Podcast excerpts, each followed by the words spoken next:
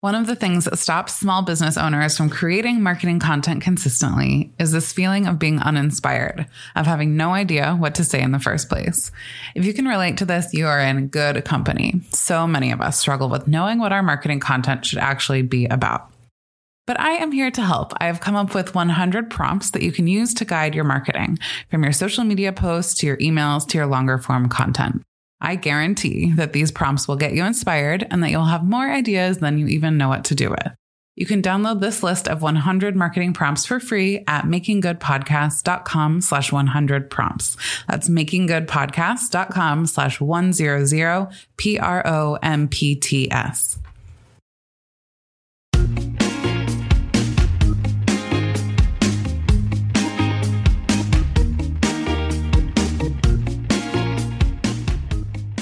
Welcome back to Making Good, the podcast for small businesses who want to make a big impact.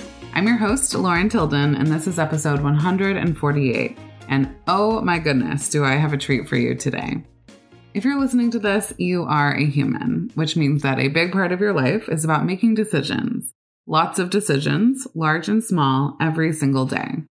And if you already didn't have enough to contend with in terms of decisions, the number of decisions you have to make as a small business owner is mind boggling. Pricing, packaging, hiring, offers, strategies, products, collaborations, copy, photos, investments. We are faced with an endless stream of decisions we need to make every single day.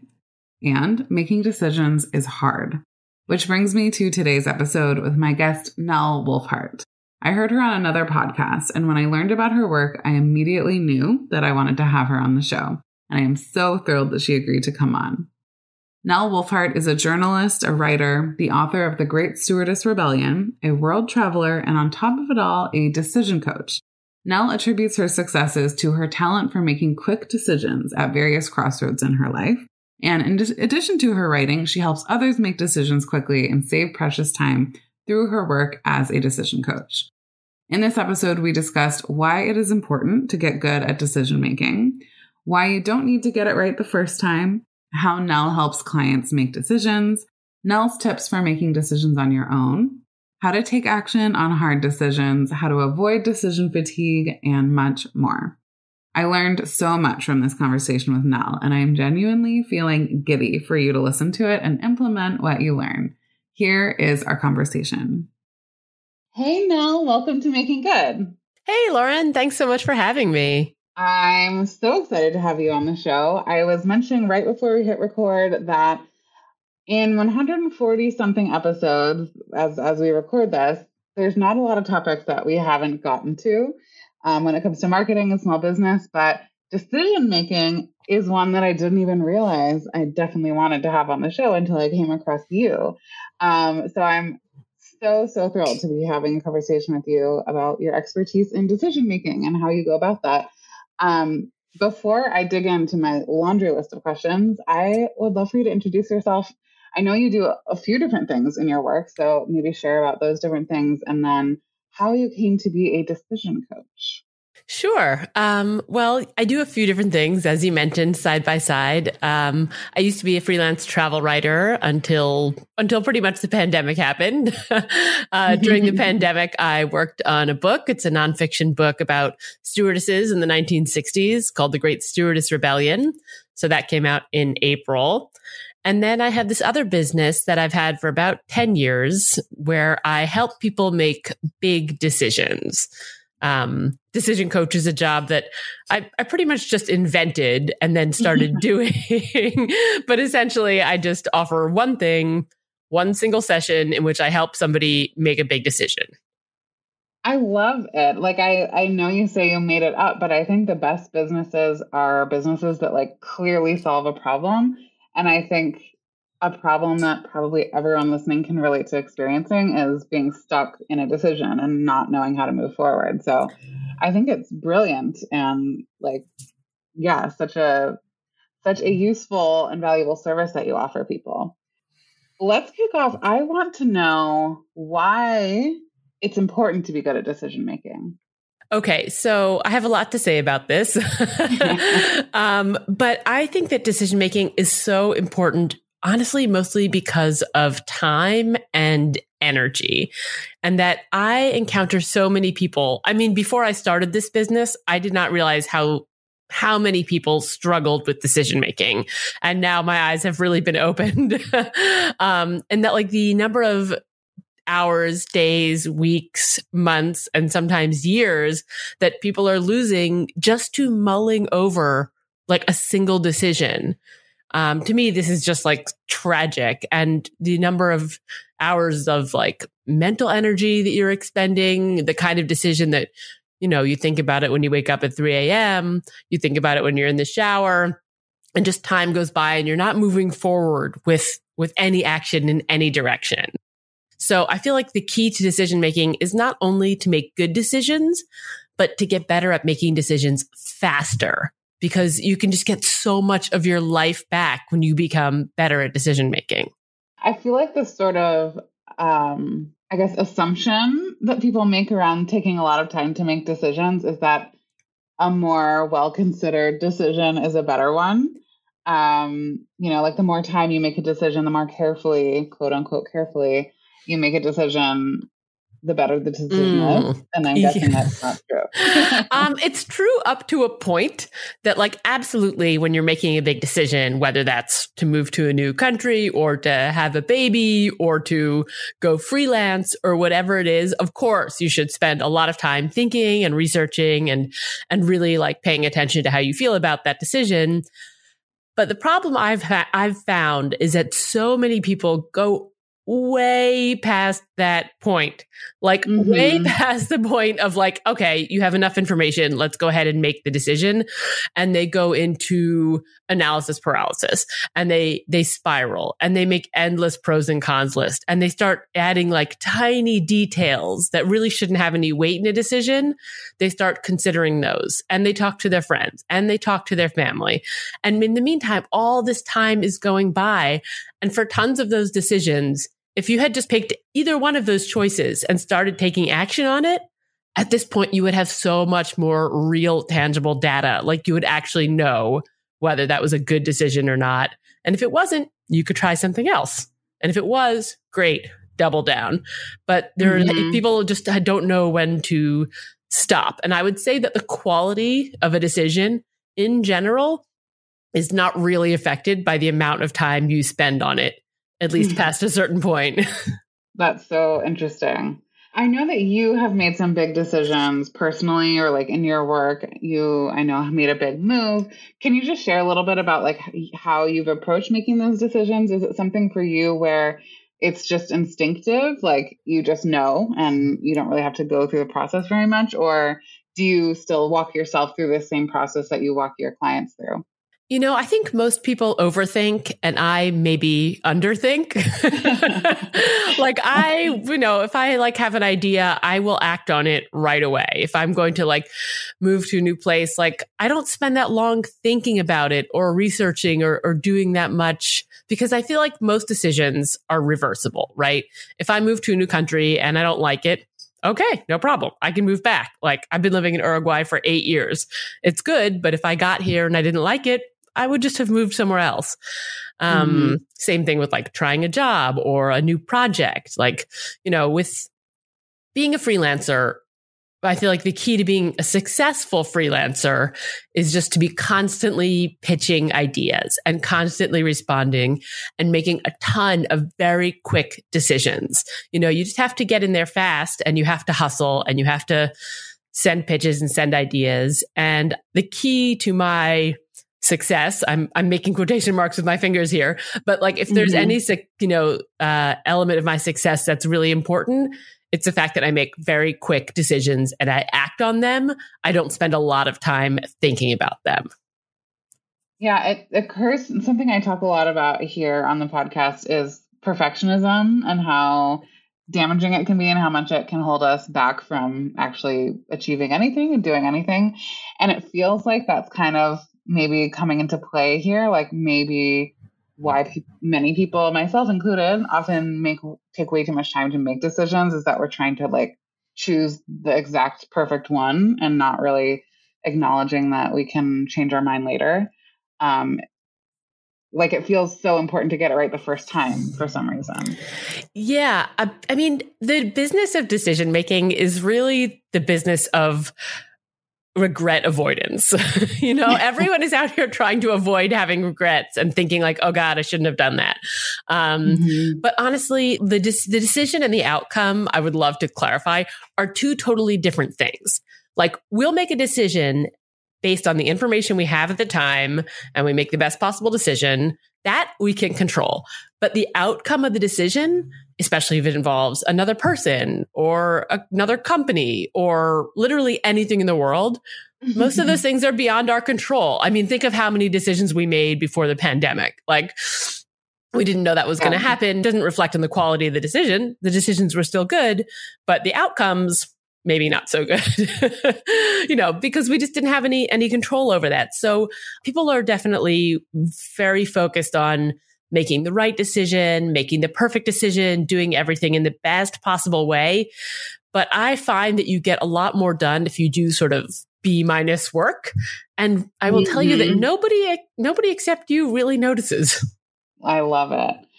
So how do you make a decision? Let's say like I'm one of your clients and I have a decision to make. What would be the steps that you would walk me through in order to come out at the end of that conversation having made a decision?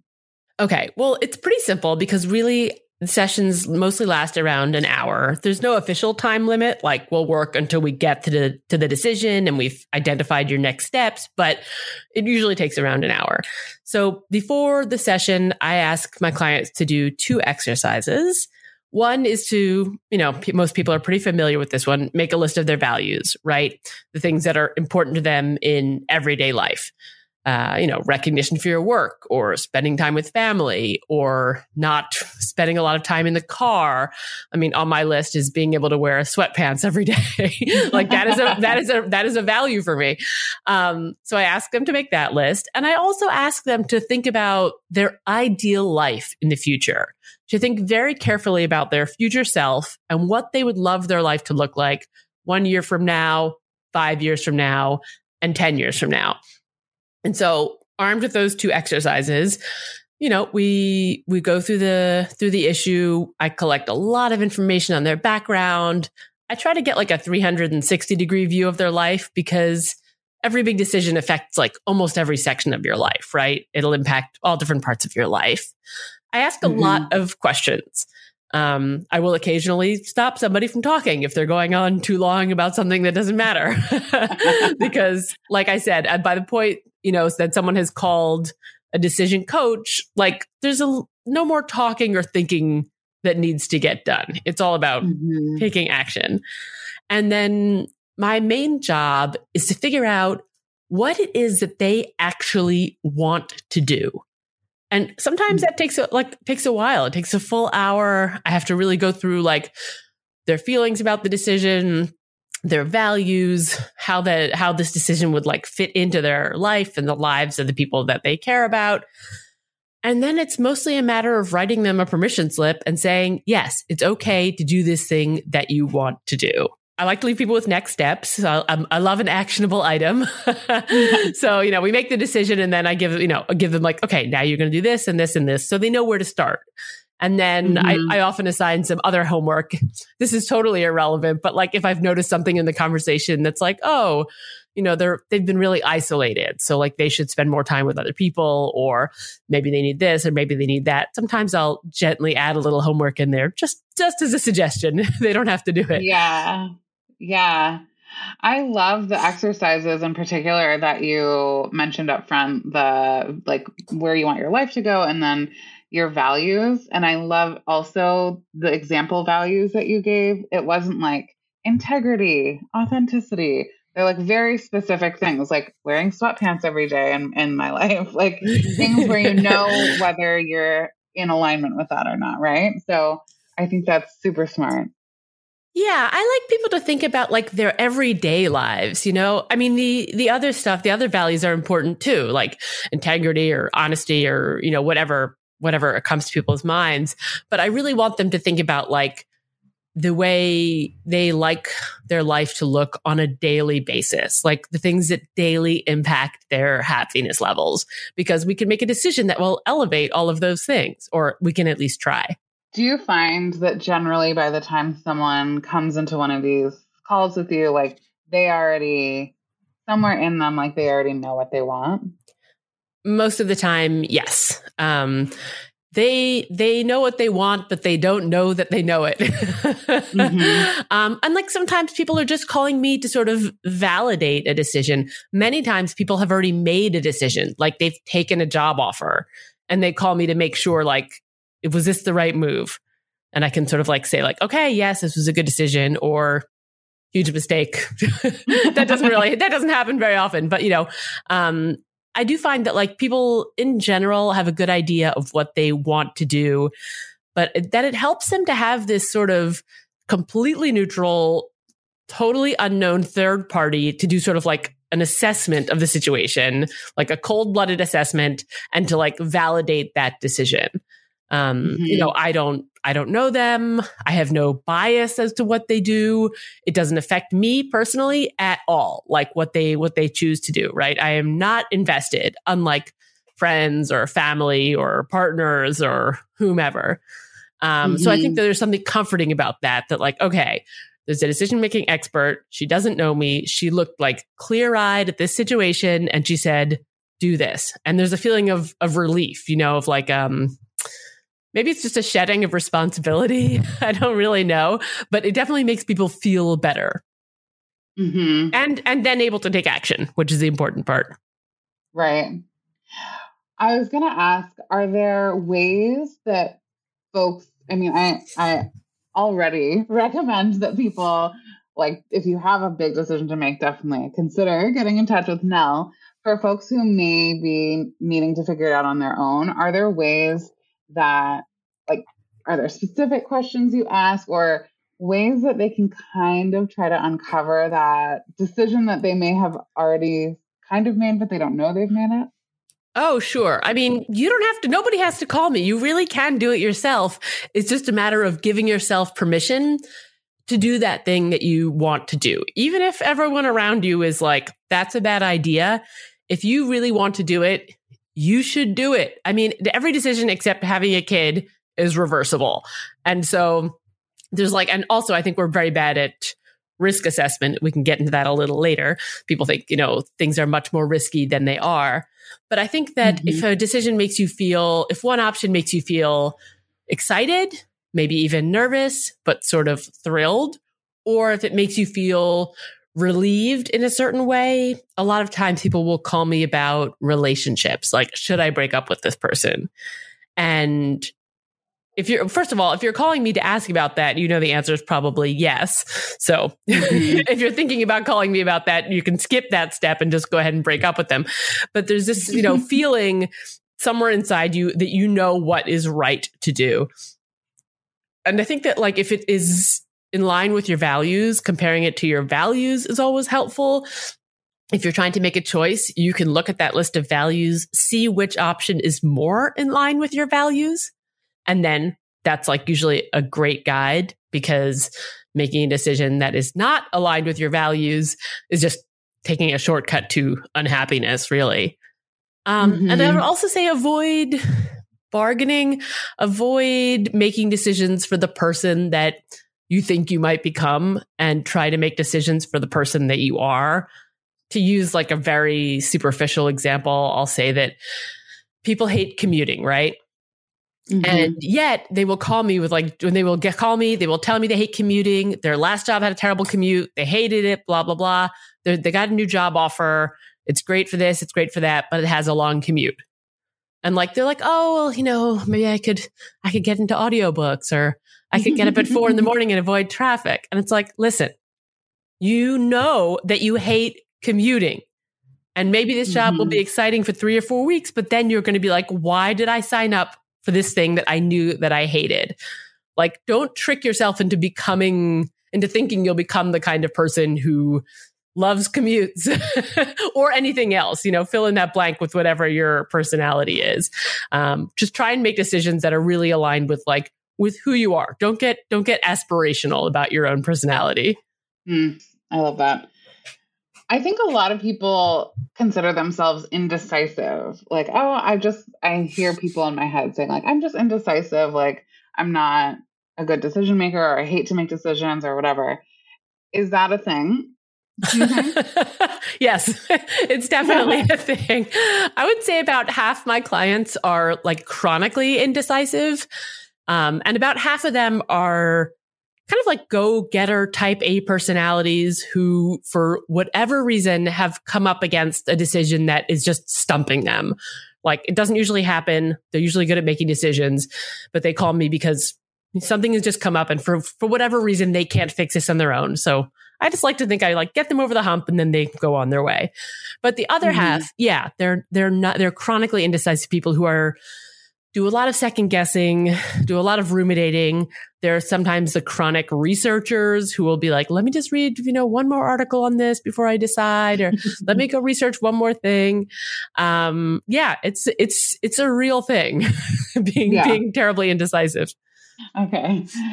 That's validating. I feel like I've been there. I, I'm not sure I'm like on the extreme end of it, but I definitely I can relate to wanting someone else involved in the decision making process, right? Like sometimes it does feel like a lot of responsibility to make a decision by yourself. So I think that's why your offer is so interesting. Um, speaking of other people, I think a lot of us turn to other people, often people in our lives, for help making decisions. And like you say, these people aren't necessarily unbiased, like they have some stake in it or for whatever other reason might have some opinion that leads them to guide us in a certain way. How would you suggest people go about involving others in their decision making? This is this is a really good question because other people are both the best and the worst part of making decisions. um, you know, we we all have people that we ask their opinion on. Um, and then we disregard it completely. Um, yeah. Or there are people who, no matter what they say, we always like follow them and we do whatever they say because we, you know, we think that they're either looking out for us or they make good decisions or whatever. And it can be really hard to tell how much you should listen to other people and how much you should just decide on your own. And of course, there are some people in our lives who we need to put on an information diet because we tell them all this stuff and then they just like throw suggestions and advice at us nonstop, which is the mm-hmm. opposite of the opposite of helpful. Um, so I would say the people in your life who you can really rely on for good advice are people who urge you towards a bigger life, towards taking leaps, towards making big changes, towards things that you can see like in the long term are going to to stretch you a little bit and to push you and to get you what you want even if it seems hard right now. And this, you can apply this to relationships or jobs or moving or whatever. Um, so you should search for those people. Or yeah you can call me a total stranger on the internet That's such good advice to to listen to the people who kind of seem to have the bigger life for you in mind. Like I think that's such great criteria. Um, you mentioned something that I think eh, will be resonant for a lot of listeners, which is that sometimes the decision you need to make is the scarier one or the harder one or the one that is like against the grain some way do you have any tips for like actually taking action on hard decisions that require us to do hard things? um, this is a really good question. And I think that my general advice to people is think less and do more. And that, like, the longer mm-hmm. you think about something in advance, the bigger you build it up in your mind, the longer it takes you to take action, the more it scares you. And this is why I've sent out like a million pitches to people like, plenty of which have been rejected. But like I've sent a million emails and sometimes people say yes because I don't let that time pass in which I could think of all the ways that they could say no or all the things that could go wrong. So I would mm-hmm. suggest even making, giving yourself a time limit on making decisions. You know, give yourself, I like to recommend half the time that you think your decision should take to make. Um, yeah, make it 50% of the time that you think you should take to make the decision.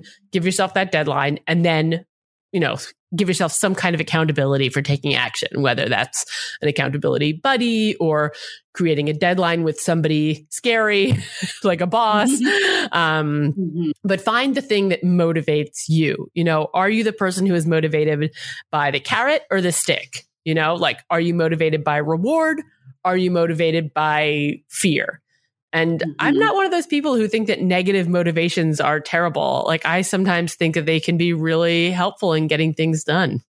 Yeah, I've heard of um, an accountability strategy where you give money to someone and say, if I don't do X, Y by this date, donate this to like political party I don't affiliate with, or right. you know, like something yeah against my values. I love that sort of thing. Yeah, just make it unbear make it harder to not do the thing than to do the thing.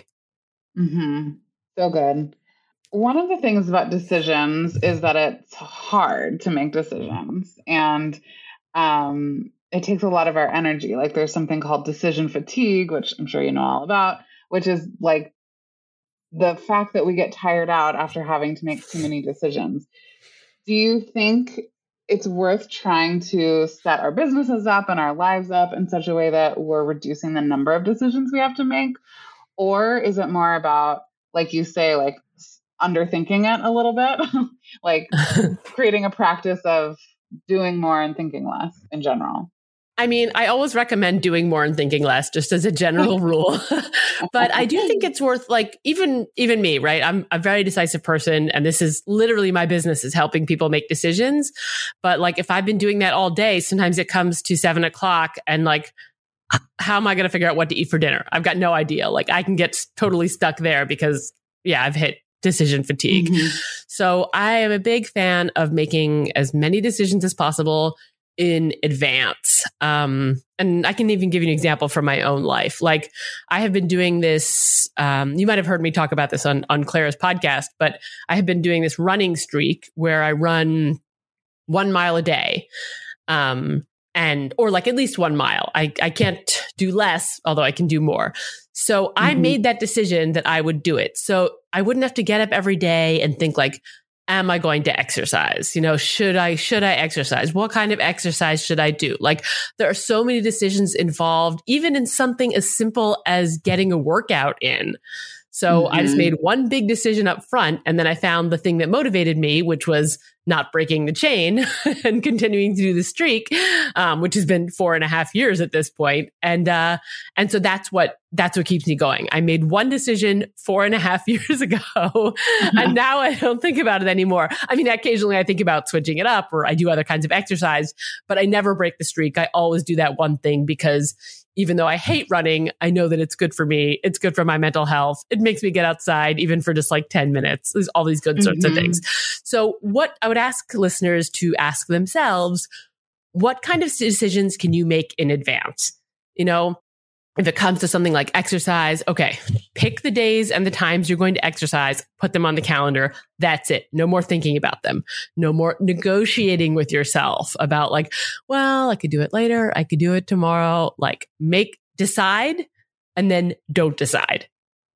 Mm-hmm. And you can apply that to everything, to clothes, to meals, to business decisions for sure. Like, I mean, this is the whole idea behind systems, right? Is that you make the decision in advance and then you just execute you go through the steps of the system in in whatever form that might take. That's so interesting. I hadn't thought about that parallel to like systems and operations within businesses but that's true. Like if you have it set up so that you don't have to think each time this is how i do this task that decision fatigue will come later for sure yes yeah. And the thing is, I want people to remember is like, again, most decisions are reversible. So you can make a decision about any kind of system in your business, implement it for a while. If it's not working, okay, go back, tweak it, fix it, try something else. But don't make that decision like every time the problem comes up or every day, like remake the decision. That's just a total waste of energy that you could be spending on like much better things or on just watching TV. That's also totally fine. but I would say mm-hmm. in general, if you feel like you're encountering a lot of decision fatigue, like write down all the decisions you need to make, go down that list, just make them all right now. You've probably been thinking about them for a while. There's, you know, diminishing returns and continuing to think about them. Why don't you just write down 10 decisions, make them all right now, and then you don't have to worry about them anymore. Mm-hmm. It makes mm-hmm. people nervous when I say things like that, but I swear to God, it works. no, it, I immediately, for me, the what came to mind was like meal planning, which it's hard to do because you have to kind of do it all up front. But then, like when you actually do it on the weekend, you buy all the groceries for all the food for the whole week. It like it makes the whole week easier. So it, it is that like upfront investment of energy and decision making, I guess, but it pays off if you're willing to to go through it, understanding that down the road it'll be better. I know it's it's really. I mean, I also struggle with meal prep because I resist it every weekend because I don't feel like doing it. Um, just the way I feel about going for a run every day. Like I don't want to do it, but um, yeah, it's like thinking about you know your future self, blah blah blah, taking good care of yourself, the usual stuff. But yes, just yeah, yeah make the decision and then decide, and then don't decide is is generally a good rule. Well, I think that's just such an interest, like a good point that you don't have to feel like doing things to do them, right? Like you can make a decision that you know in the moment, like you made this choice four and a half years ago to run a mile at least every single day. And yeah, I'm sure most days or at least some of the time you wake up and don't want to do that. But oh, I never want to do it. Not, not on a single day. I hate running. but I also feel like maybe doing something you don't want to do is helps you do other things you don't want to do. And yeah, mm-hmm. you're you're totally right, Lauren, when you say that like, you know, it's important to go ahead and do the things even if you don't feel like it. I was talking with a friend of mine. We do some virtual co-working and he said this mm-hmm. thing which I think is like commonly known in the self-help world or whatever, but like motivation follows action. I had never mm-hmm. heard that before and it blew my tiny mind. I was like, "Oh yeah, you don't have to be motivated to take action. Once you take action, you'll be motivated." And I was mm-hmm. like, "Wow." but it's yeah. really true. It is. Yeah. I guess the the equivalent to that that kind of blows my mind is about um, action and confidence. Like you don't have to feel confident to take action, but actually taking action is what builds confidence. yes. Love That's that. Love it. love it. Love it. Yes. All the action. Um, Okay, I am wondering, and I'm I did not prepare you for this question, so I'm putting on the spot a little bit. So let me know if nothing comes to mind. But I know you've done a ton of these coaching, decision coaching sessions with people with all kinds of decisions to make, business, career, personal life, health, like probably anything you can think of. Are there any patterns of like people come to you with this type of decision and usually the outcome is this. For example you said if someone calls you about should they break up with their partner? Probably the answer is yes. But are there any other patterns that you've noticed after doing probably hundreds if not more of these sessions over the years? Hmm. Yeah i mean the relationship one is definitely a big one. Um i would say that people one pattern i've seen is that people tend to get very flustered when they're presented with more than one option.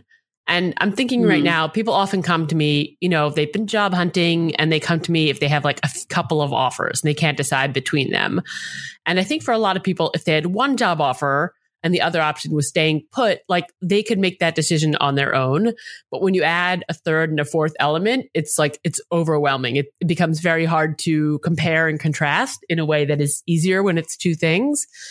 Um, but in general, I don't think there's really any patterns. I would say the, the, the things that I most pay attention to are things like the language that people use. If they say things like, oh, I, I can get used to it, or it'll be fine, or something along those mm-hmm. lines, like red flag. You know, uh, there's most of the time you do not have to settle for that thing.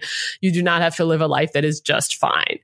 Um, so yeah. if there's like the patterns of people talking in certain ways uh, that I feel like if you know if you pay attention to that even on your own, the way you describe a situation, you know, you can almost figure it out like by yourself. Mm-hmm. I have mm-hmm. plenty of clients who find that even just describing their decision to me and like telling me about it in detail helps them come to a decision on their own. Like they realize how they're talking about one option and like in such a negative way and how they're talking about another option in a positive way and then like they they know as they're mm-hmm. saying it like the same thing that I know, which is one of these things is is the right one, one of these things is is not right. Hmm.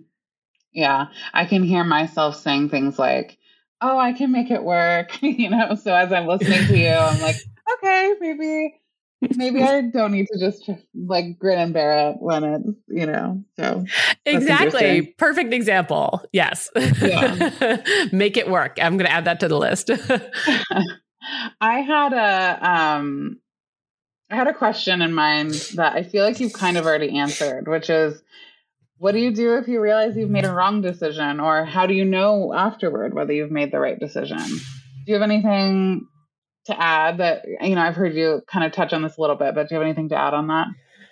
Well it's i do feel like there are right and wrong decisions in a way but yeah like i said before you you can't control the outcome. So sometimes mm-hmm. you make the decision with the best information you had at the moment. Things don't work out the way you wanted. And i really think in most cases we need to remember that we can go back or we can pivot or we can quit. Um I think in general, people are not very good at assessing risk. And so they pin everything on this decision. Like if they take a new job, like it has to be the best job ever. And if they take the job and they don't like the job for whatever reason, like their world comes crashing down. It's like awful. They beat themselves up. They made the wrong decision. How could they do this sort of thing? But I mean, really, okay, you wanted the new job. You found a new job. Now you just have to do that again. Like it's in most cases, you're not going to end up, you know, living on the street or going to prison. The worst case scenario is just not that bad. So mm-hmm. I want people mm-hmm. to try and recalibrate their risk assessment a little bit and to realize that even if they made a decision that is not working out in the way that they had hoped, like they can fix it. You know, almost everything can be fixed. Um, I would also add that you can make almost any decision the right decision if you work really hard at making it a success, which is sort of like the mm. my dirty secret of decision making. But I have clients who call me like, should they move to a new city for a job or a relationship or just for a change or whatever? Um, and so there's a couple different ways you can do that, right? You can move to the new city and do your job remotely and not make that much effort and then be like, oh God, I hate this place. It didn't work out for me. Or you can make yourself go out and meet people, do meetups, join a book club, join a gym, you know, really work at like integrating yourself into the community, find a dog park that you like, fix up your house in the, in the way that you want. Like if you work hard at making it a success, you can make any decision a good decision. Um, and the mm. important thing is to figure out the things that would make it for you a good decision. So when we talk about the example of moving to a new place, it's like, okay, for me personally, if I move to a new place, you know, I want to have like a good community of friends and I want to have some outdoor space nearby that I really enjoy being in. And I want to make sure that I rent a place with an extra room for my office. And I want to have at least like one Thai restaurant in town or, you know, those things like make it a success. But like, you know, you have to, you have to identify your criteria for making like a good life and then work at those things because most of the time they're really within your grasp, but you just have to remember to put in the effort. That's such a great point. Yeah. It's not just about making a decision and then like coasting. It's like you have to yes. you have to implement. you have to implement, yes. And if and if you feel good about it, and like, you know, at the end of most of my sessions, a person gets on the phone and they're excited about moving forward. Like they're excited to take the step precisely because we found the thing that they want to do.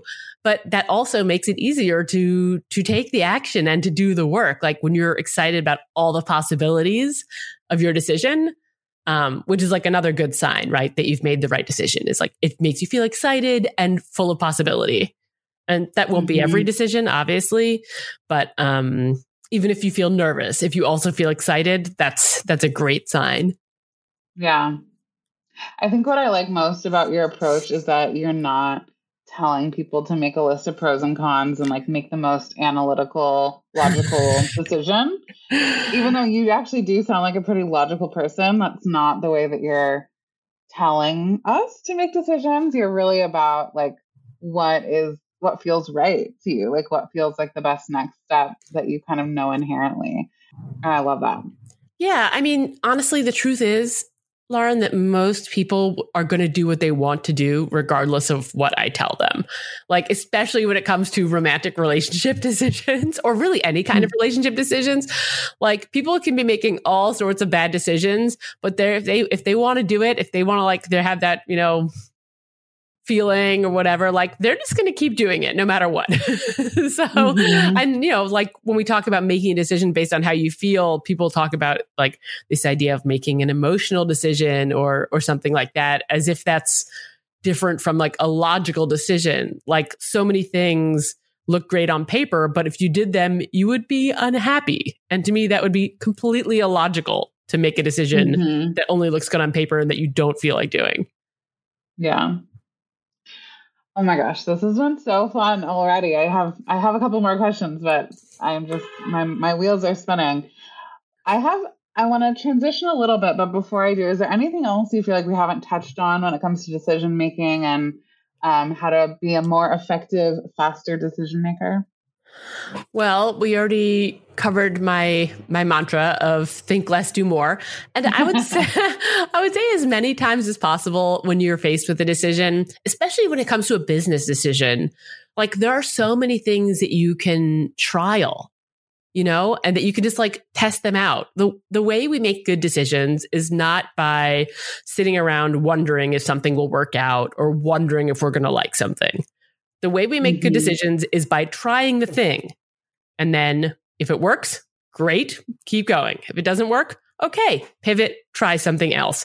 And that there are so many occasions, I think I said this at the top of the call, like where someone might spend months making a decision, thinking about a decision, and then taking action on it. While if they'd taken that action, you know, much sooner, they would already have evidence. They would have data over like on whether or not that was a, a good decision. And I feel like in business, there's like people aren't paying that much attention to you, especially when you're starting out, you know? So you can try all sorts of things. Why not? You know, see what works. Mm-hmm. Don't spend a lot of time thinking and like wondering if it'll work and doing it. Test it, great you know? And then you'll have actual real information and that you can use to make like future decisions better decisions. But th- there's just so much more value in being able to test than there is in being able to think. Yeah you can't think your way into clarity well, you can think your way into into into progress. I think maybe would be better. Like you can think your way into clarity, although most people don't. mm-hmm. um, but like you can't think your way into into action or into like actually forward momentum. And I feel like especially right. if you're a small business owner, like you need to be moving forward kind of all the time, right? Right. Totally on the topic of small businesses, so you do a couple of things. You have your decision coaching, you do you wrote a book. I think you're writing another book if I, if my memory serves, but you do a bunch of different things. So my question for you as someone who also does multiple things and I know a lot of listeners whether they have a day job and they have their business or they have a business with like multiple legs to it or multiple businesses, a lot of people listening are going to relate to feeling like they're juggling a lot of different priorities at once. Do you have any tips on, or just even just how you personally approach managing such different parts of your work? I really love to have a whole lot of stuff going on, like working on a book, writing articles, doing coaching, promoting the business. Um, so for me, this like this is what keeps it interesting. And I do find that when you're working on one thing for like endless amounts of time, it, it can really be draining, and you, you, feel a lot less enthusiastic about it. Um, mm-hmm. I generally employ productive procrastination, which is that if I have a few things that need to get done, I don't have to do the worst one first, but I have to do one of them. So mm-hmm. it might be like, you know, pitching podcasts to talk about decision coaching. Like that is, you know, one day that might feel easier and more fun than, you know, writing a long article. And so like I, I don't have to do the long article, but I have to do something productive. Um, and you know, the next day writing the article might feel more appealing. So mm-hmm. I can do mm-hmm. that. Um, you can apply this to exercise too. Like you can be working or you can be exercising or doing, you know, substitute something else that feels good, that feels essential and good for you in there. Mm-hmm. Um, but you can't be, you know, watching TV or spending more time on Instagram. um, I also do a lot of virtual co working, and this is something that might be helpful to people I have a couple of close friends who are also, you know, solopreneurs or or whatever you want to call it. Actually, they just work from home and we tend to work together part of the day. We'll do like a FaceTime call and then we'll work in 30 minute increments because one of my friends bills in 30 minute increments. So he times us. So we, you know, we get on FaceTime, we have a little chat. Then he, we do turn off the cameras, turn off the call, 30 minutes of work. He calls us. We talk about what we've done, we talk about what we're, we're going to do in the next session. And it's just a way to A, like keep working and feel like you have some companionship, but it also right. gives you some accountability. And I think, especially for small business owners, like if you can do that with other small business owners, people who are working in sort of the same area as you, and then like not only do you get, you know, advice and commiseration, but you have that sort of accountability of like people who are kind of helping you keep going working on a particular project even if at that point you'd rather just turn off the computer and you know read a book or whatever. Absolutely. I yeah i have a membership program that co-working is a big part of for that reason exactly. It's like i remember in college like staying up late in the student center studying because there were other people in the room with me in a way that i would not have been doing if i was by myself in my dorm room. So you know the same thing kind of applies. Like it's it can be easier to keep going and in company. So I love 100%. That. Yeah, totally. especially now when so many people are working remotely or, you know, people who are working in their own businesses, maybe after hours or at odd hours. Like it's just so nice to have, to feel like you're not alone mm-hmm. and that there's mm-hmm. other people out there. I think it can be really helpful. Totally. Okay. This has been so fun. I'm going to start to ask you the questions that I get to ask all of my amazing guests on the show. The first one is How do you approach doing good through your small business? Uh, this is such a good question. I really love it.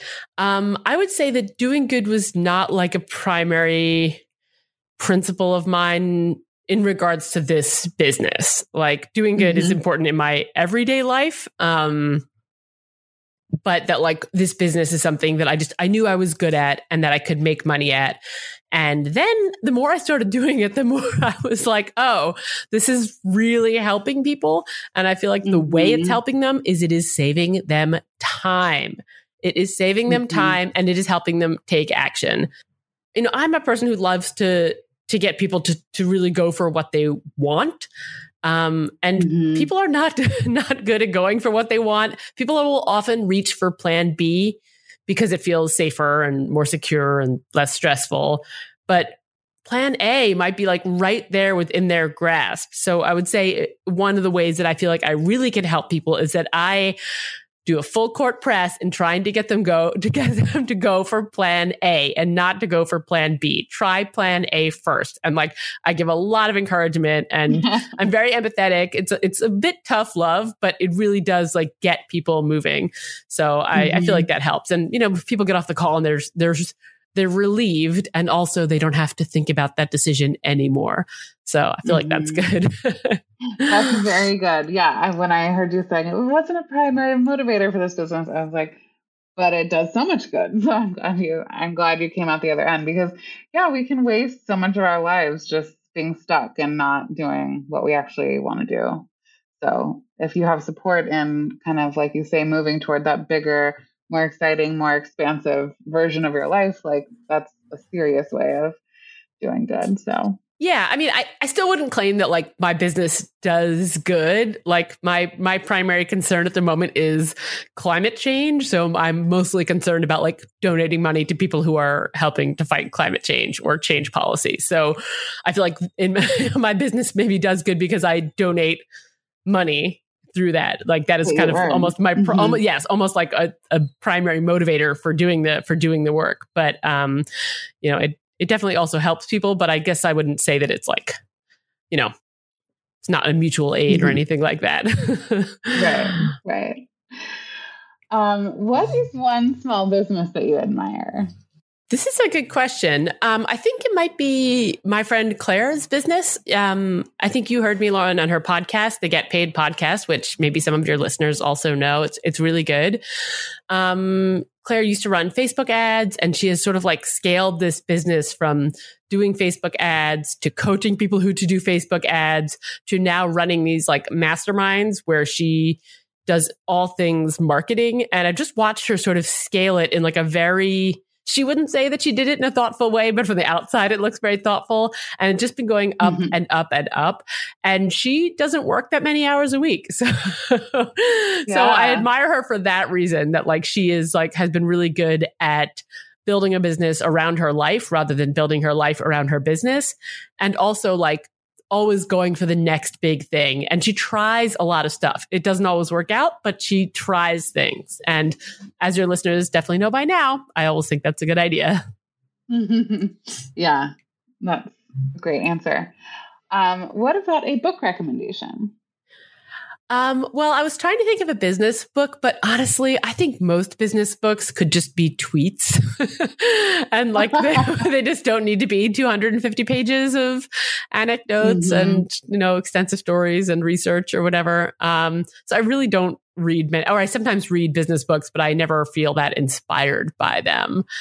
Um, mm-hmm. But I can certainly recommend and steer people towards my own book, which came out in April. Yeah. And it's all about stewardesses and how they, a true story of how in the 1960s and 70s, they turned the most sexist workplace in America, the airline cabin, um, into like a real workplace with real working rights. And those rights have now been extended to all American working women today. So like they created real change. It's a story that most people don't know. It's called the Great Stewardess Rebellion. Okay, end of plug. Amazing. No, I'm so glad you shared that because that is a story I didn't know either. And actually, I my dad worked in the airline industry forever, and so I I knew nothing about this whole history. So oh. I'm really oh. excited to read your book, and um, I'll definitely link to it in the show notes. So folks listening, go check it out. Awesome. Thank you. Yeah. Um, no, I have loved this conversation so much. I know that there are going to be listeners who definitely want to um, check out your website, learn more about probably both your book, but also your decision coaching. So I would love for you to share where people can connect with you and find you online and, and maybe go further with your work if they are so inclined. Sure. Well, first of all, thank you so much, Lauren. This was really fun. I love the opportunity to talk about making decisions. And if I've been able to push anybody towards making a decision a little bit faster, I will be thrilled. I'm um, sure you um, have. people can find me at decideandmoveforward.com. Decide and move forward. Love it.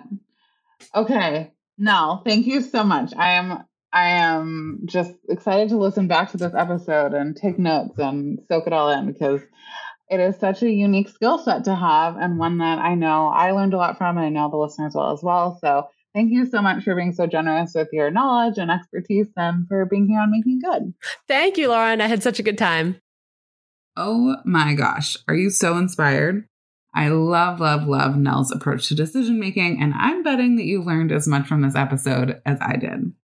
The show notes for today's episode include links to everything mentioned. You can find that at makinggoodpodcast.com slash 148. This includes links to Nell's book, The Great Stewardess Rebellion, as well as her website. If you enjoyed this episode, I would be so grateful to have your support. Here are three ways that you can give back to Making Good. First, I'd be honored to have you leave a rating and review in your favorite podcast player, and don't forget to subscribe or follow. Second, if you have a friend that you think would enjoy the podcast or this episode in particular, send them the link at makinggoodpodcast.com slash 148. Finally, I'd be so grateful if you would take a screenshot in your podcast player while you're listening and tag me on social media at Lauren Tilden. I'd love to connect with you and cheer you on. Thank you for being here and for focusing on making a difference with your small business. Talk to you next time.